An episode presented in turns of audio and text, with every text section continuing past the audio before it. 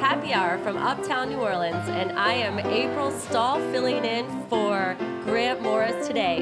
Happy Hour is part of the family of shows on the podcast network itsneworleans.com. When you walk into a bar in New Orleans and pull up a bar stool, you never know who's going to be sitting on either side of you.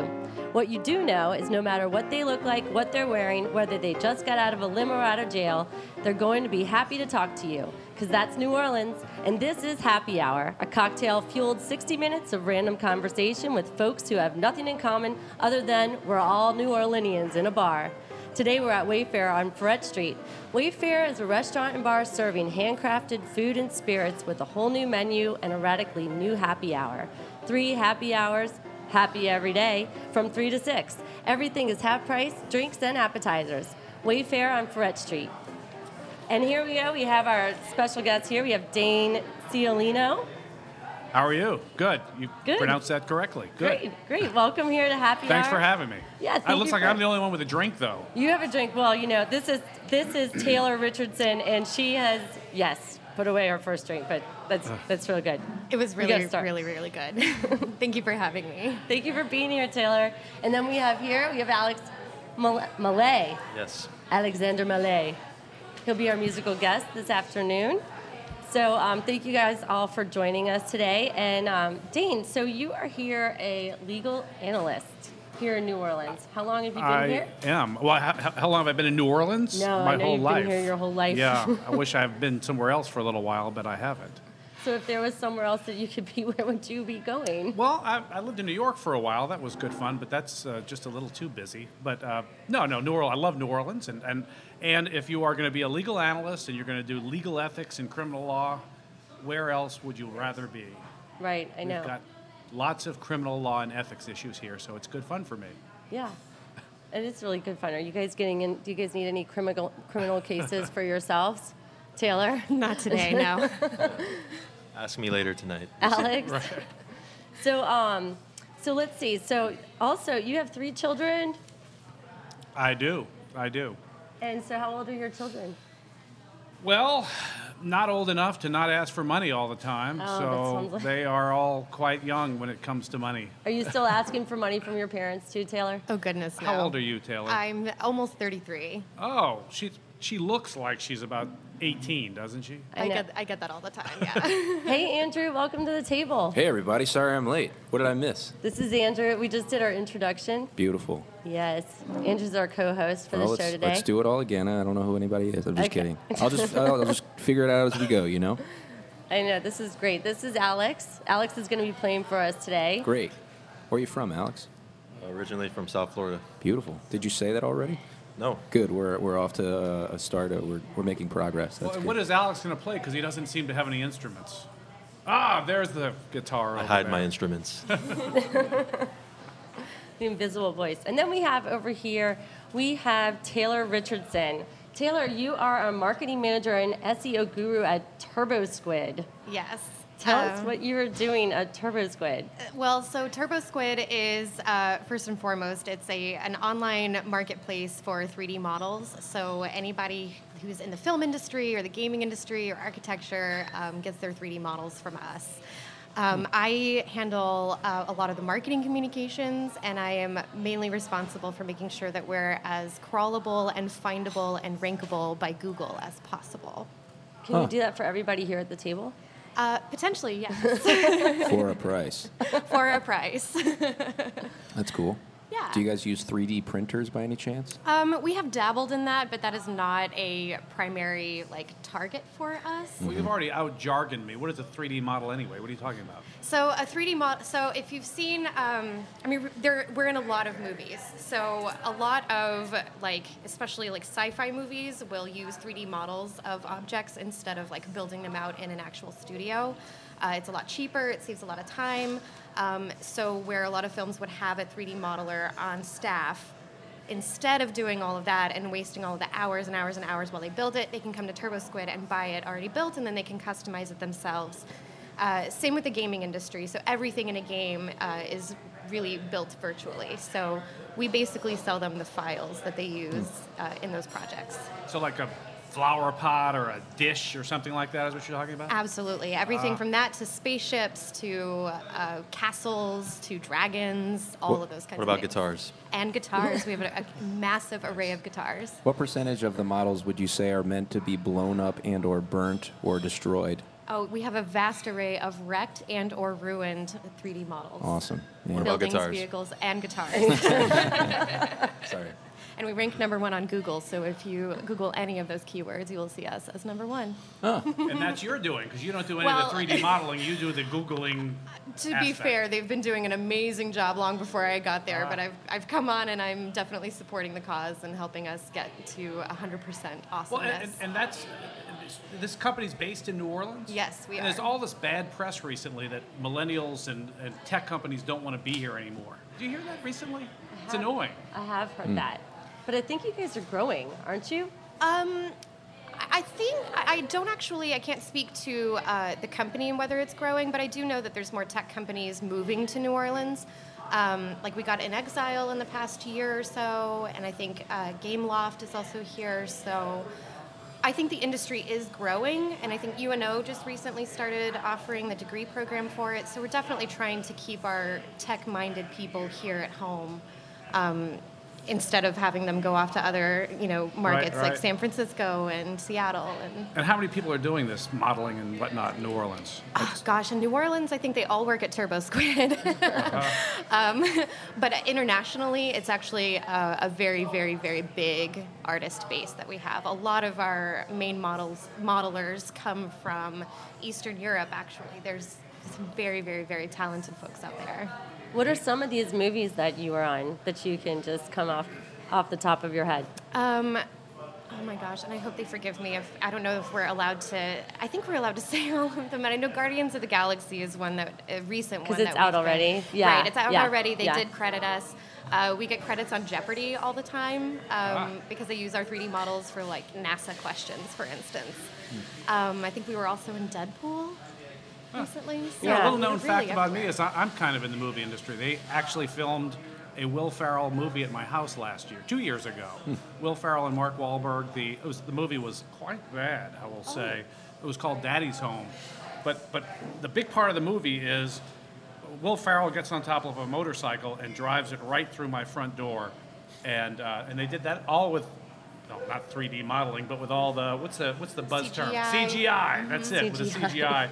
CGI. So uh, so no doors were broken or skid marks left in my living room, but it That's so looked like that. And they put the house back together the They way did. that it was. They did. It was terrific. before. It was good fun.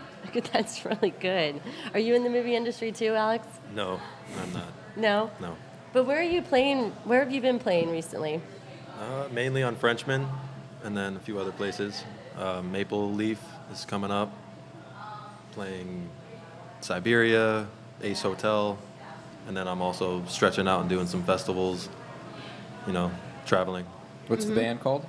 My band is called Tchoups, T C H O U P S, mm-hmm, mm-hmm. and then I play with a few other bands. Sweet. But you have no to- band with you today. No, I oh. wish. I'm all by myself. Is it time to hear a tune? Is it too early? Could we do it? Let's hear a tune. You ready? Mm, I guess we could, yeah. All right. Yeah, let's do it. All right.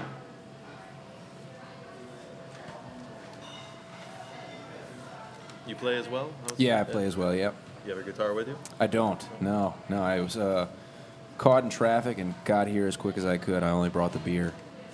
I didn't actually bring the beer. I got it from the the bar. You know what I mean. I gotta pick somewhere in here. There it is.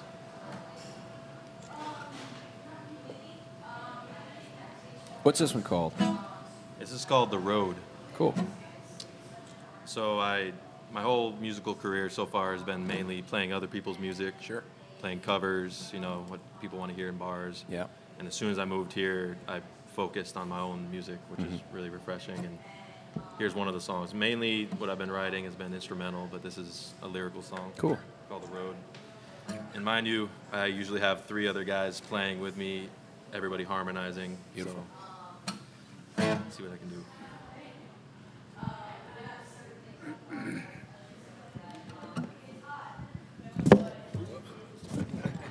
Part of the song. That's how it starts. All part of the show, folks.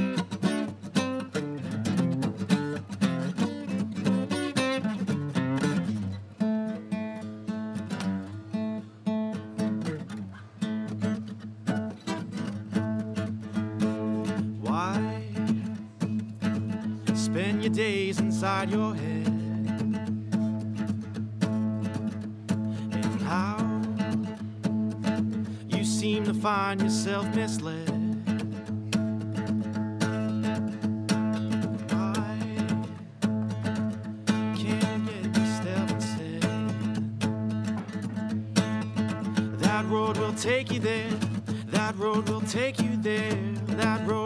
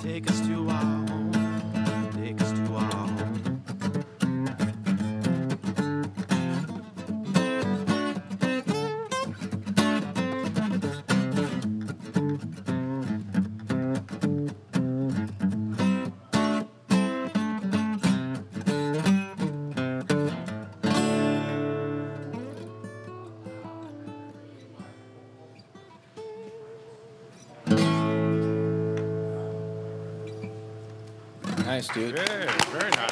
Thank you. Killer stuff. You uh, so you said you're playing a lot on Frenchman Street. Is it uh, are you kind of like doing the? How many nights a week are you playing on Frenchman Street? Pretty much Monday is my only night off. Monday, yeah, But it's yeah, not right. always to- totally, the Frenchman. Frenchman Street hustle. Yeah. Yeah. That's killer. Um, the bands I'm playing with there, mainly Jamie St. Pierre. Oh, yeah, yeah, yeah. And the Honey Creepers. Yep. And Revival. Okay. Yeah. And Dana Abbott. Uh huh. I know Dana. Great And, um, pipes. Yeah, I'm playing with Sam Price and the True Believers. That's cool, man. So guit- you play guitar for these bands? Yes. That's killer, man. Awesome stuff. yeah, I'm loving it here. Are you playing tonight? Tonight I'm playing at Cafe Istanbul, which I've never been to. Uh, that's with Sam Price and True Believers, and that's for a Harvey benefit. Oh, cool. Very cool. And what time- Istanbul's a nice spot. Yeah, it is. What, what time are you playing? We go on at 6:40. 6:40 tonight. Early one. Yeah, Okay. this is New Yeah. Orleans, so it's probably going to be like 7:30. That's right. Yeah. That's- yeah. You got to get there and hang out for a good hour before you know. You don't want to. You got to get there and meet everybody and have two drinks and then and then you know start up. That's that's about the New Orleans style. You know, New Orleans seven o'clock would be what? What's that about? Eight forty-five, something like that. In fact, I feel like the later it gets, the longer the lag. You know, if you're going to see the brass band at ten o'clock, it'll start at eleven thirty. You know. You know, the last time I was at Cafe Istanbul was for a moth storytelling. Yeah. Have you ever been there for that? I have, yeah, I love that. I mean, that is Love deal. absolutely outstanding. With Truly. uh, I, I, I wish they would do that more often in New I agree. Orleans. Are you familiar with the Bring Your Own event? No, what is that? similar, Uh, similar th- uh, deal. I think their only difference is they're doing it at different locations each time, and they're also screening the stories. Uh, so they're they're kind of. You know, I, I suppose already getting their all-star cast Yeah. together of stories. So similar, and I guess the only thing you're losing is, uh, you know, you'll get some duds, but Oh, there's God always duds, Yeah. right? but I, I, made my my trial advocacy class go. So That's we, cool. all, me and my whole class, 15 students or so, we all went to Cafe Istanbul. Yeah. And uh, I was hoping one of them was going to get. Everybody puts their name into the hat, and then they reach in and they pull out the storytellers for the night. Right. And uh, none of my students got picked, nor did I. But it was uh, it was just outstanding the stories. Yeah, I think it's on my bucket list to do one. It's not. It's You- not. do you have a good um, story to drop in See, that's the thing. do I don't know. Well, the, each, as you know, each one has a theme. So each one of these moths uh, has a theme going in, and everybody knows what the theme going in is. So let's say it's something like. I remember one was A lost love yeah, or okay, a- sure. something like that, Lost love. right. So you know, people are thinking in their head, "Oh, do I have an interesting story about a lost love?" And well, you know, let's say seventy percent of the people going aren't interested in telling a story; they just want to listen. Or they went Is there wanting like- to tell a story about their spilled milk or something. Yeah, yeah. Or, And that wasn't the night for that. That- That's Is it right. comedy or also? well, no, some of the stories are, are quite sad. Some Yeah. of them are hilarious. Yeah, some but of it's super heavy. but the, sometimes, the yeah. whole Taylor's a range. comedian. I have been. Is Taylor's a stand-up comedian. No, no, she no, no, no. actually Well, well, well. participated in Hell Yes Fest. Oh, nice. Yeah. what is that? I've never even heard of that. Well, Hell Yes Fest is put on by the New Movement Theater uh, here in New Orleans every year in October, I believe. Um, I, n- not to correct you, but No. only because stand up is absolutely terrifying. I do not do stand up, but I do sketch comedy. Uh, I've done improv in the past. Um, they're kind of different schools, like once you kind of get down into the nitty gritty of it. But um, yeah, we were. I was part of the of a show called the Disposable Income Freak Show, out of the New Movement Theater in Austin. Actually, they have a sister location over there, uh, and we ran the show for a couple years. Uh, our final show was at Hell Yes Fest this past year, about I guess coming up on a year ago. Um, and it was basically uh, a variety show and like a sketch sort of a thing with um, we tried to stereotype everybody of like the common of like our modern times. So we had Basic Bitch, which was me. uh, we had the Human Sunday Fun Day. We had uh, the Grad School Martyr. We had a bunch of fun characters like that that kind of spilled their hearts onto the stage in a comedic way. Nice. So hi- hi- all about like heightening these absurdity of our situations. but and also you all had to improv all that, or you went there knowing Well, that you were going to be the. It was kind of a mix, right? So we had a, a script that kind of that kept evolving because it was broken down into sketches, just kind of like Saturday Night Live, but we could mix and match and put them in different orders. And when we did that and kind of played around with the different combinations of characters and, and flip-flopped characters in certain scenes, it created different story arcs every single time that we did that. So the show was different every single time that we performed it. It was really great for for being the homegrown uh, production that it was.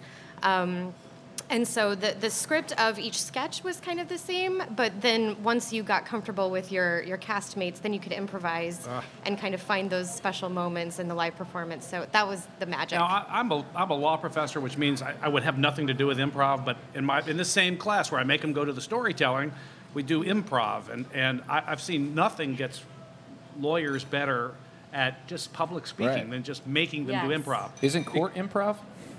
Well, it is. but- it, well, it, it, it is. But but the thing about the, the improv is it just it, they stop worrying about the way they look and they You get just out have of to. your comfort you, zone You've got completely. to. I mean, like if you're going to be Santa Claus, you've got to be Santa Claus. You can't be a half-ass Santa Claus because Right. it, it, it looks worse. Mm-hmm. So.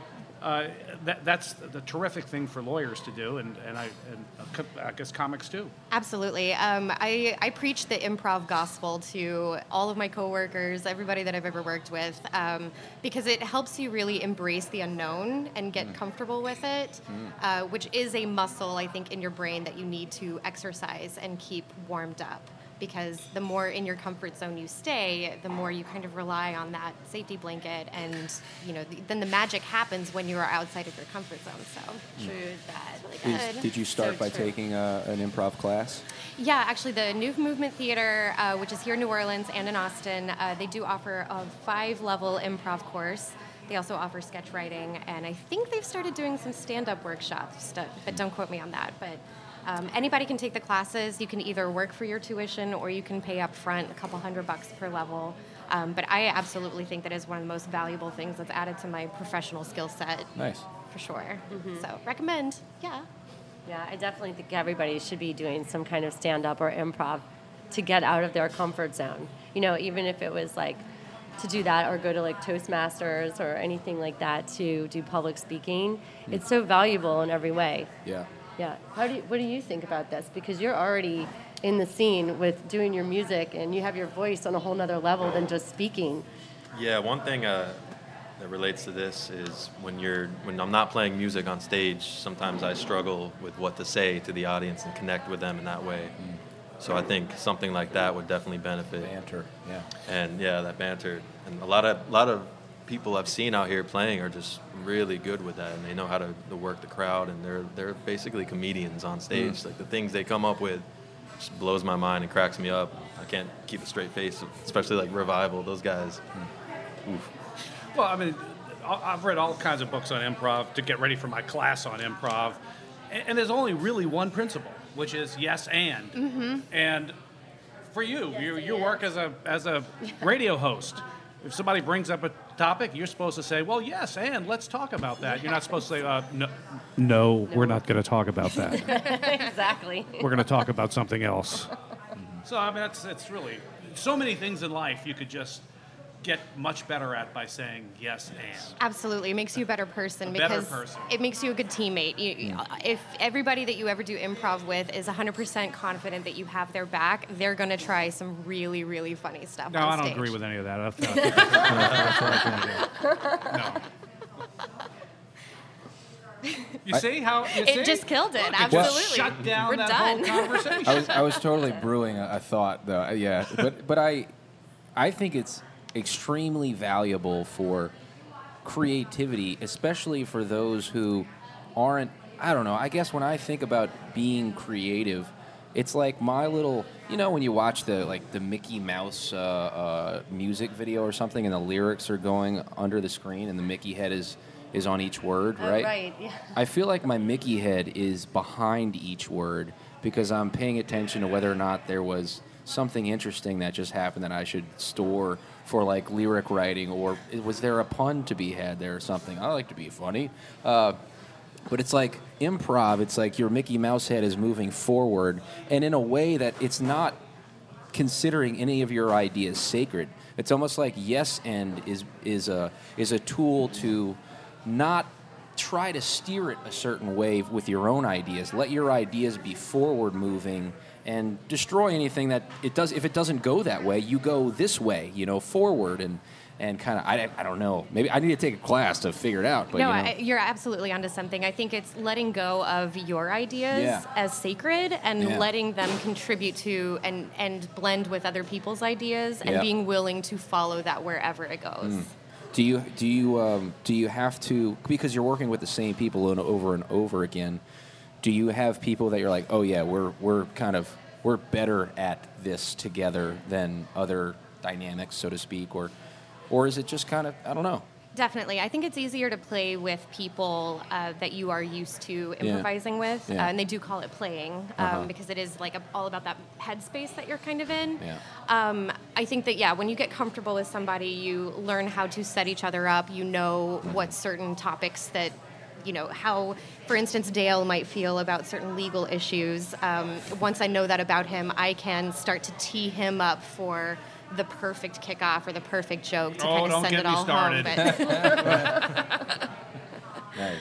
Uh, so it does make it more challenging to play with people that you've never um, done a scene with. Yeah. But uh, I think the, that that's where the training comes in handy, is because it teaches you how to get into that headspace where you're completely open to all of those ideas and you're ready to support whatever they come up with. Mm-hmm.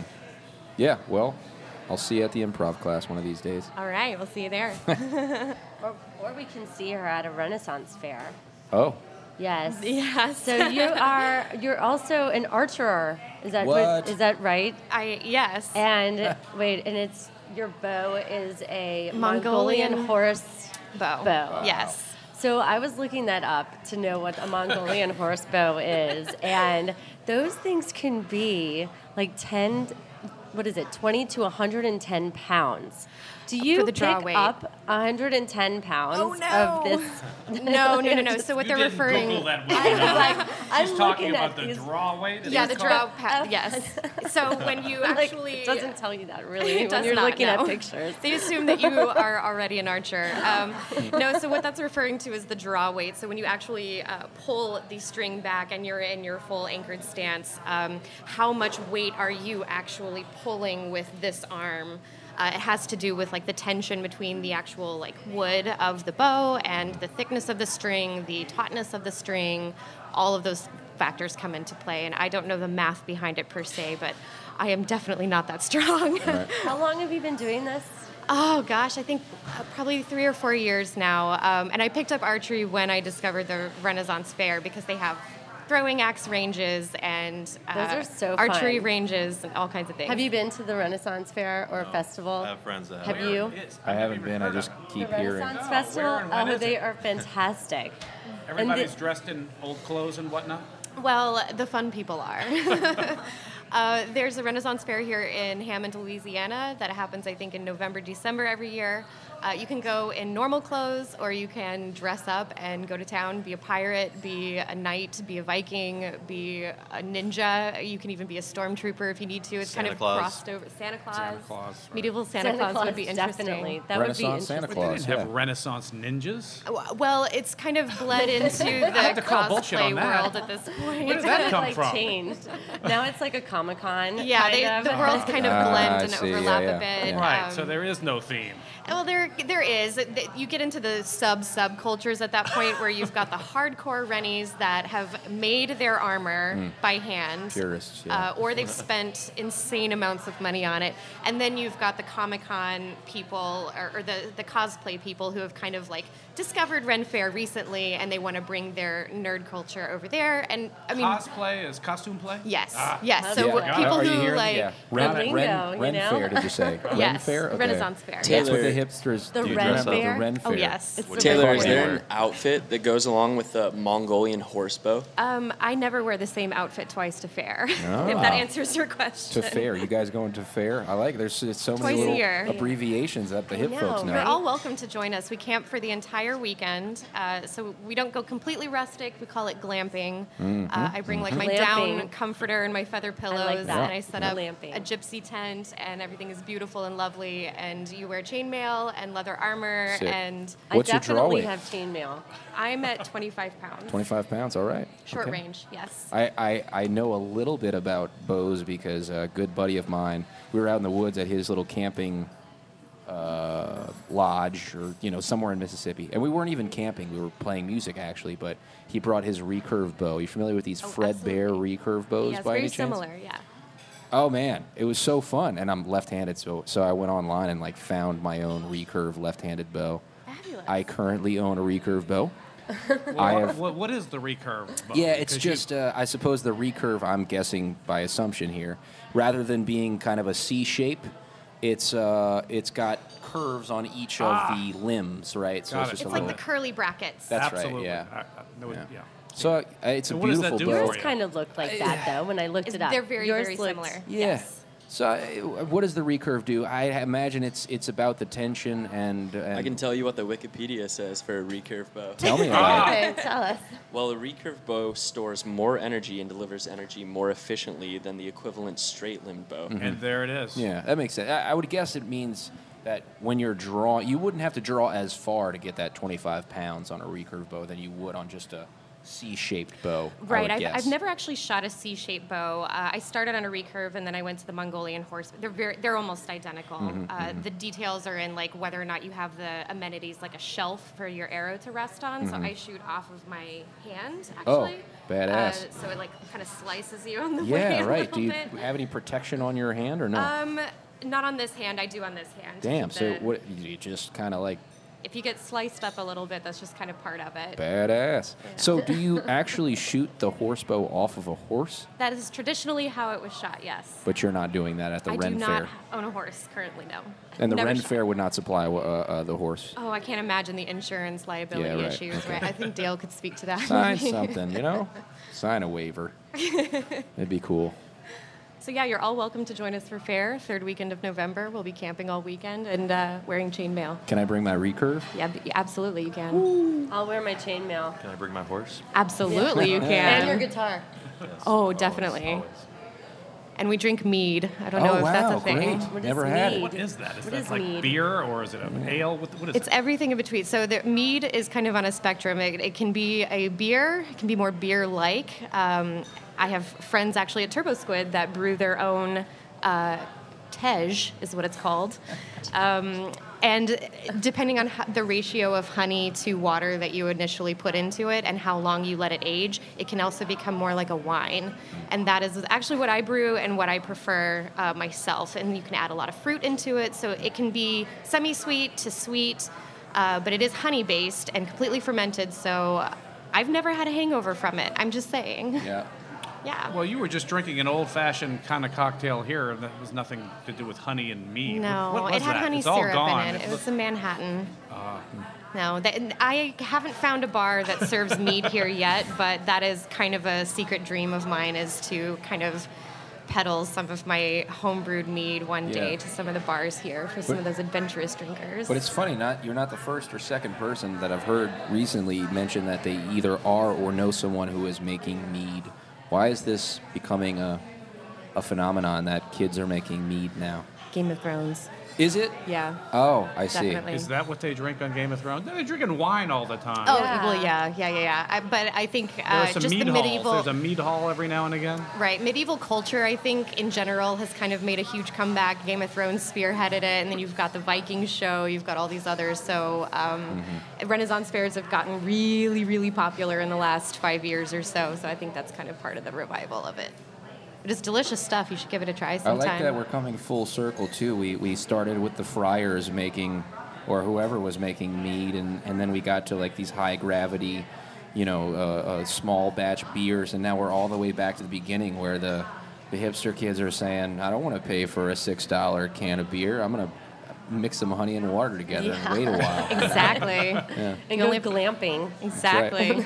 it's so much cheaper to spend a weekend at fair than it is to just live at home Yeah, and but like feed you yourself. said, there's something to the simpler uh, recipe, which I'm sure this mead recipe is. Wait, that- what, what, what is it? It's honey and water and sugar, and you have to put some yeast or something You in don't actually have to add any sugar. The honey has Oh, all of, course, the sweetness. of course, of So course. it- it's honey But- and water in different ratios. Uh, you add the yeast. That's a basic tej right there. Or I think there's some herbs that go into it for a traditional tej recipe. But the basic, basic mead is those three ingredients, and then you get fancy when you add different fruits to it. Like I've done a raspberry. I've done. Uh, friends of mine have done like cinnamon and vanilla and Nice. peach and pear. All you can go crazy with it.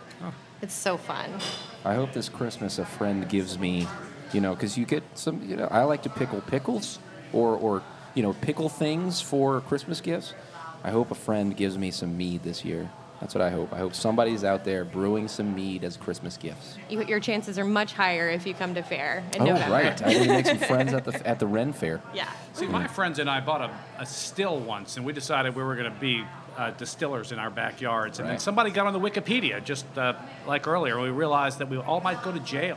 Oh, that's So, right. uh, so we sold our still. what an amazing Yeah. thing that you're not allowed. It's a little, isn't that ridiculous? And kind of I mean, why can you You're make the mead and wine and beer at home, but you cannot? Can't you can't distill liquor. They do it on Mash. Amazing. I mean, what I what I'm doing might be illegal. I didn't actually look it up first. right. Well, Well, at least you have an attorney that can represent you and that's sitting here at well, the the one who didn't had to look at the Wikipedia to realize that it was Yeah. a crime to have a now you have can a find still. out more. Amazing. Yeah, it's. Uh, I guess it's just the alcohol content, right? You get above a certain level, and then you are not allowed. That is wild. Yeah. Hmm. I'll just drink a lot more mead. What do you say to that, coppers? You yeah, know? exactly. I don't know. That's wild, and it's it's disappointing too because that sounds amazing to make your own white lightning and then turn turn it into whiskey or something. Well, for the mead, it sounds like you don't need any kind of fancy equipment. You can make it in a bucket.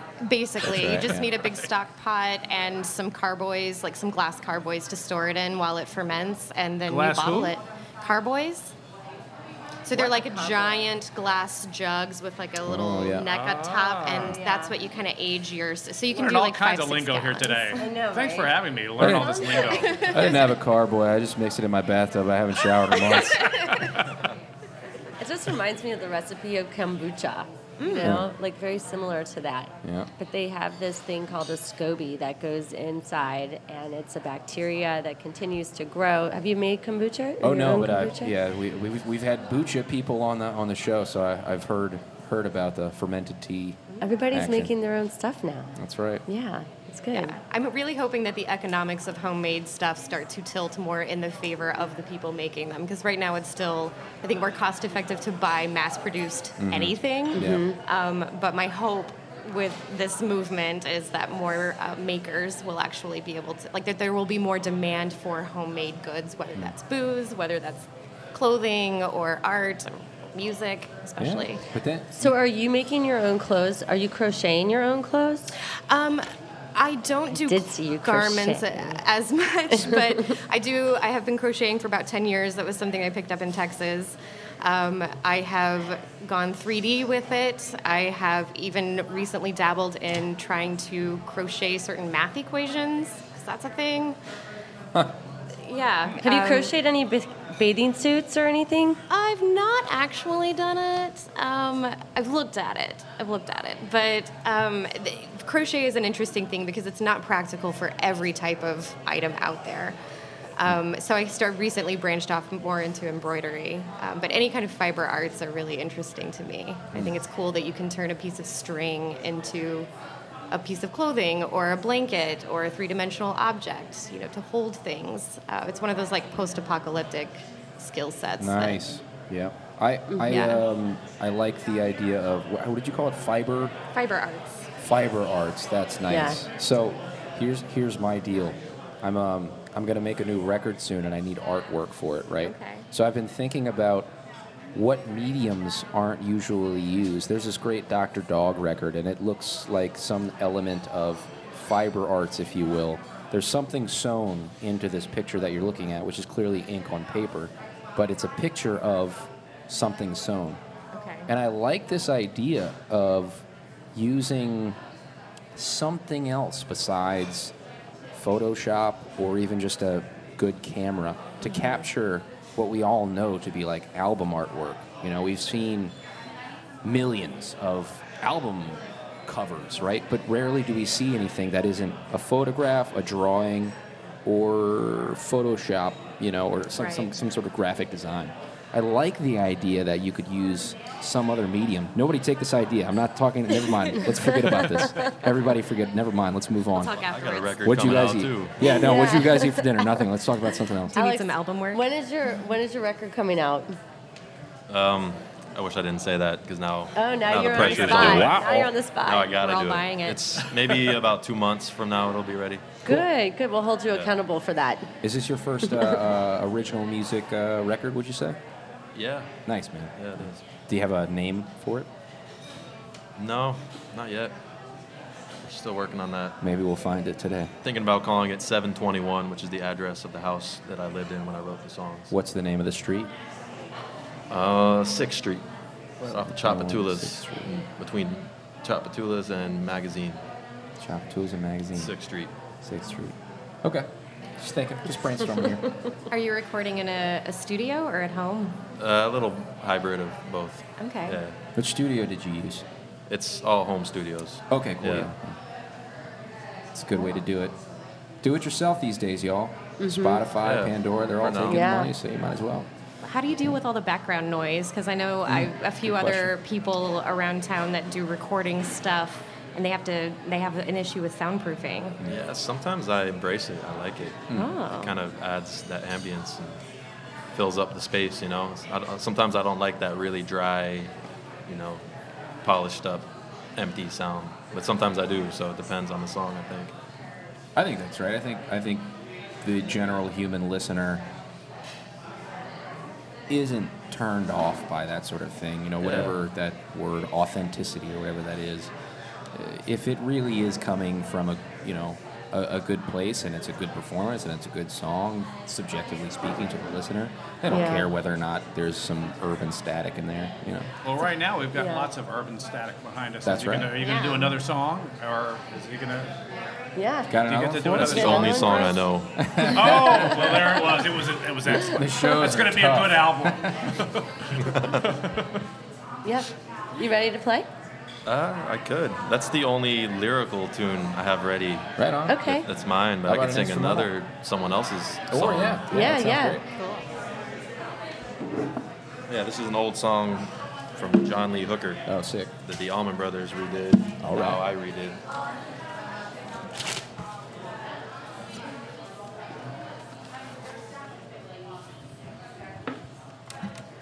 It's called Dimples.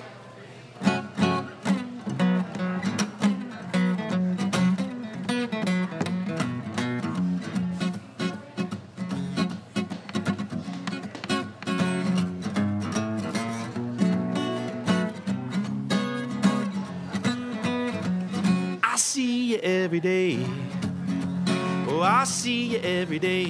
I see you every day. You're my babe. I got my eyes on you.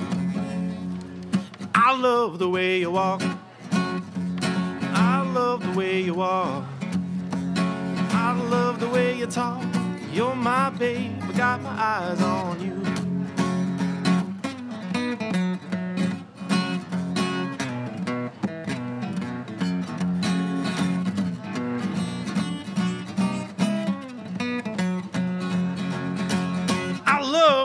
Switch. Yeah, I love the way you switch. I love the way you switch. You're my babe. I got my eyes on you. You got dimples on your jaw.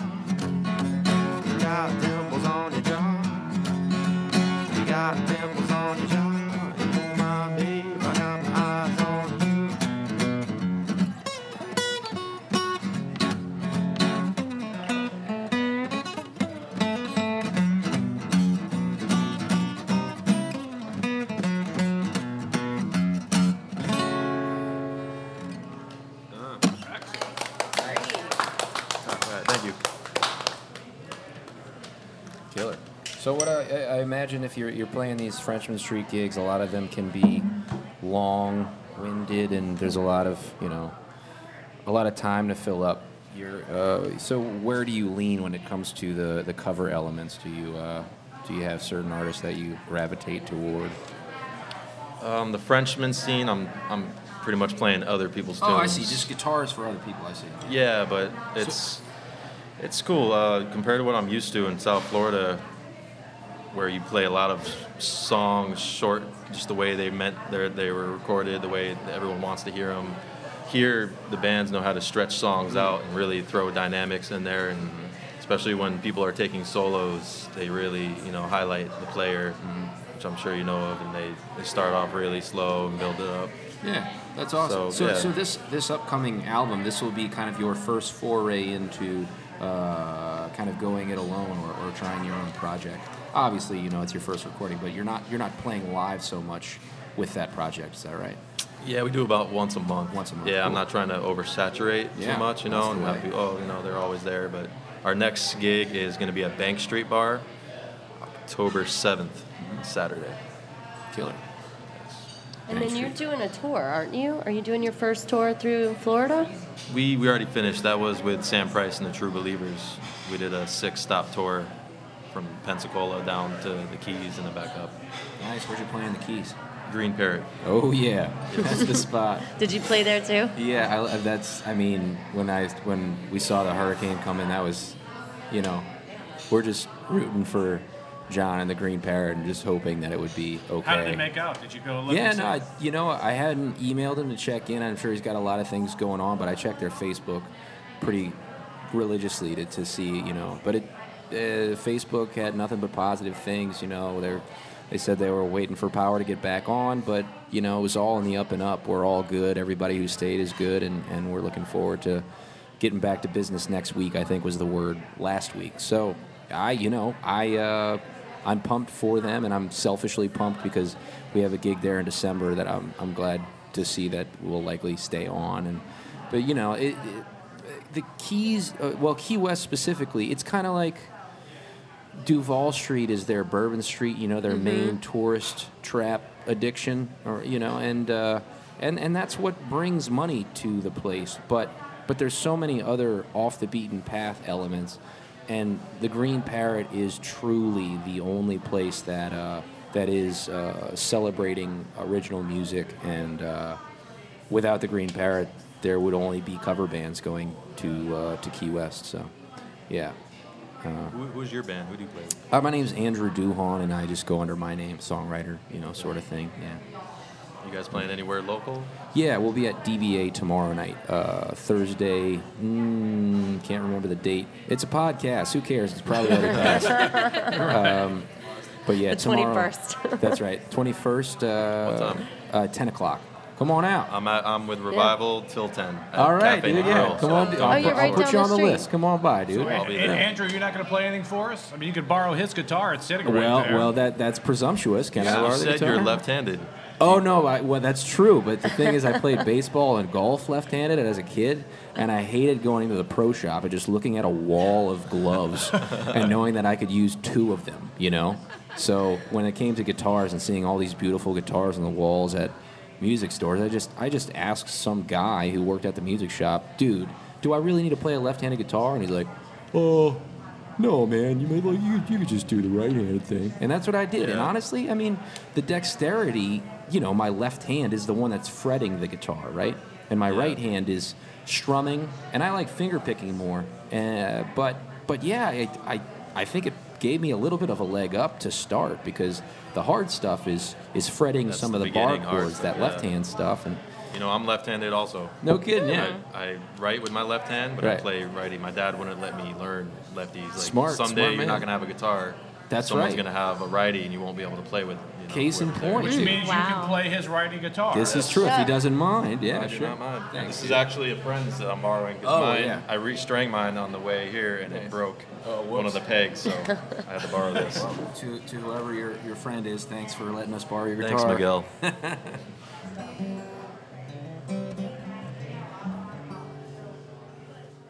All right. I usually like to play something new on this show, but been on the road a little bit and don't have anything new at the moment, so I'll play something old. This is a song that I wrote the day a friend of mine's mother asked me why I didn't write more songs about Jesus. True story.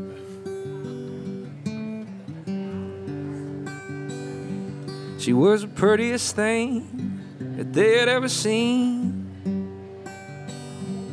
In a small town run on guide and gasoline. Well, they marveled at her green eyes and her curves.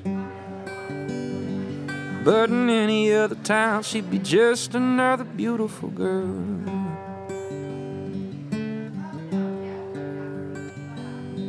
Well, they wore that Bible belt just a little too tight. Down a one way street with only one street light. So to take it right, you had to go the wrong way first. Lord, in any other town, she'd be just another beautiful girl. Got a car with a boy, got a car with a cigarette. Yeah, Jesus might forgive you, but the preacher's never gonna forget. Yeah, well, she was everybody's gossip. Everybody prayed for her. Lord, in any other town, she'd be just another beautiful girl.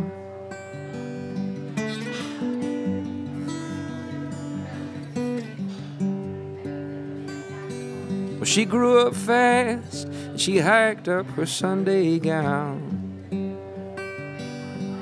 And the high school boys learned fast that they should hang around. Cause in the small town nights, the only thing going down was her. Lord, in any other town, she'd be just another beautiful girl. They were looking through their Bible, she was looking through a magazine. liked them black and white, and she loved them in between. But those looks she got were more than she deserved. Lord, in any other town, she'd be just another beautiful girl. Got a car with a boy, got a car with a cigarette. Yeah, Jesus might forgive you, but the preacher's never gonna forget. Yeah, well, she was everybody's gossip. Everybody prayed for her. Lord, in any other town, she'd be just another beautiful girl.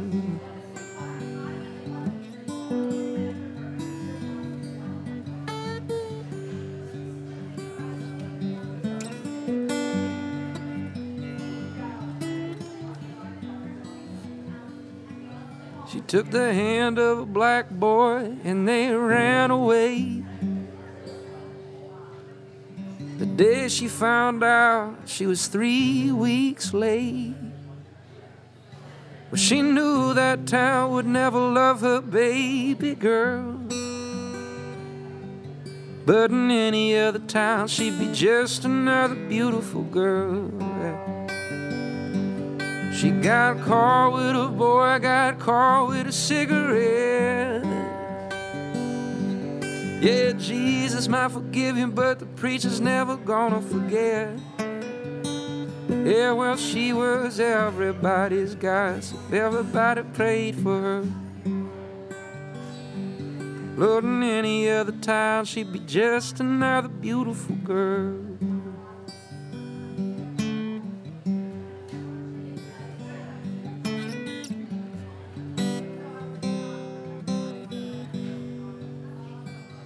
That girl was born, prettiest thing her mother'd ever seen. In a busy hospital, on a busy street. Should have seen her hazel eyes, brown skin and curls. Oh, but to everybody else, she was just another beautiful girl. Nice. Thank you. That was really nice. Thanks, everybody.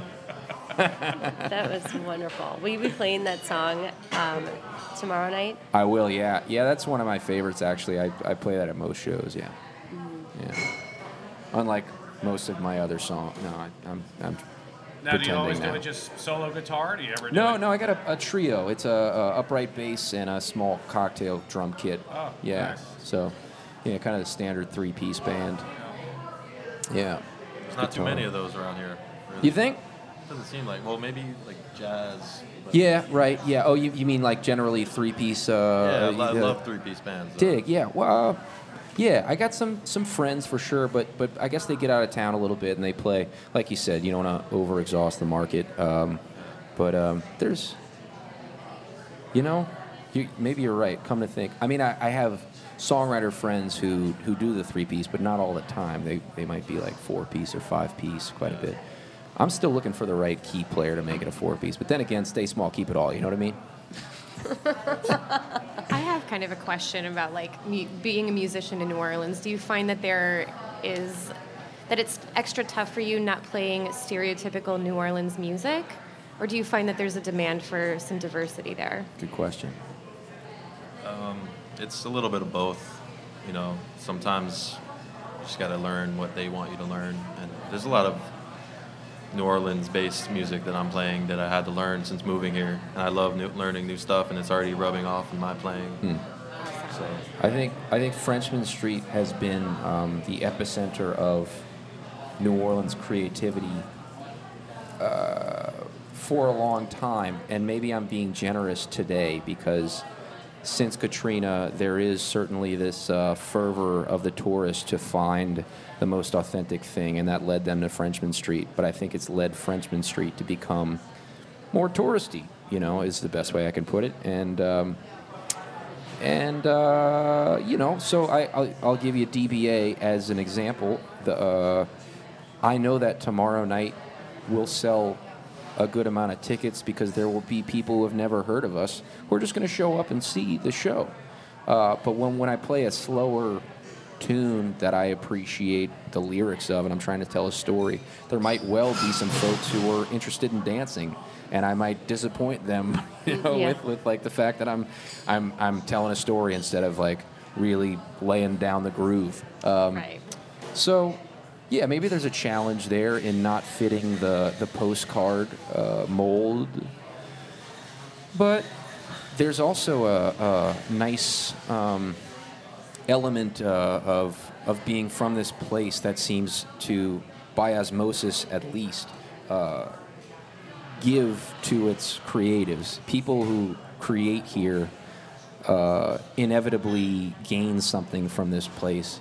Uh, they're not just painters or artists in this city. They, the city uh, inspires them for sure. And, and so, in that way, when you head out of town, you know, and go across the pond or something, and you put a flyer in a pub that says New Orleans songwriter, people are intrigued by that, you know. So you can you can certainly reap uh, the rewards of of uh, being from this place in that way, you know. So. Do you think people still have the same effect on attorneys? People, what now? They have the same the same questions for attorneys. If like they have that pot. Oh, jeez. You mean, do you not work on DUI cases in New Orleans? Is that weird? Is that the idea? No, that would be that's that's big business here in New I Orleans. bet. But uh, I don't I don't do any of that. Though I train lawyers who do that. I am I imagine. Hmm. Yeah, I mean, uh, I, I, I was just sitting here reflecting about how Frenchmen Street is the center of creative New Orleans. I don't ever go to Frenchmen Street because I'm a 53 year old law professor. So Hmm. it probably is a place that I need to go see. You should, Uh, but, but I will see, say that it is, it's, it is and always has been. I'm sure it's changing, and I, I don't know that it's still.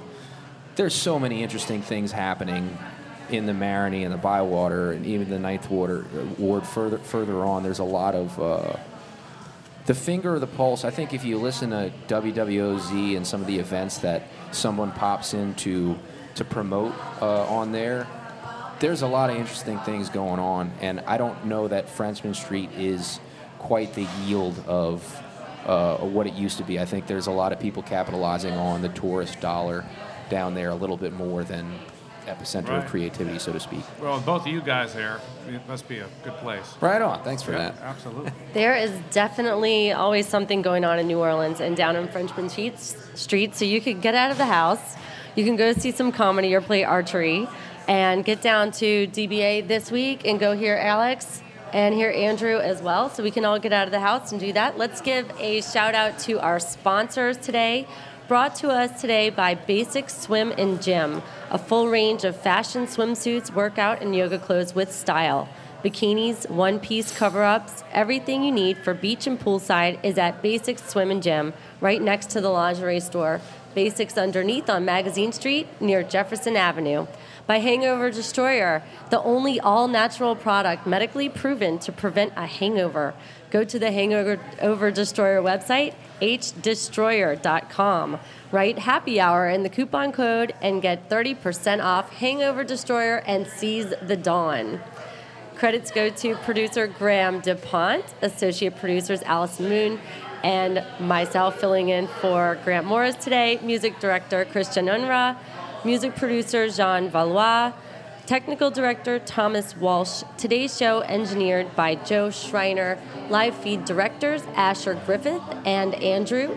Theme music was written by and is played by Mitch Foreman. If you'd like to be on the show, drop us a line. Our address is in our website.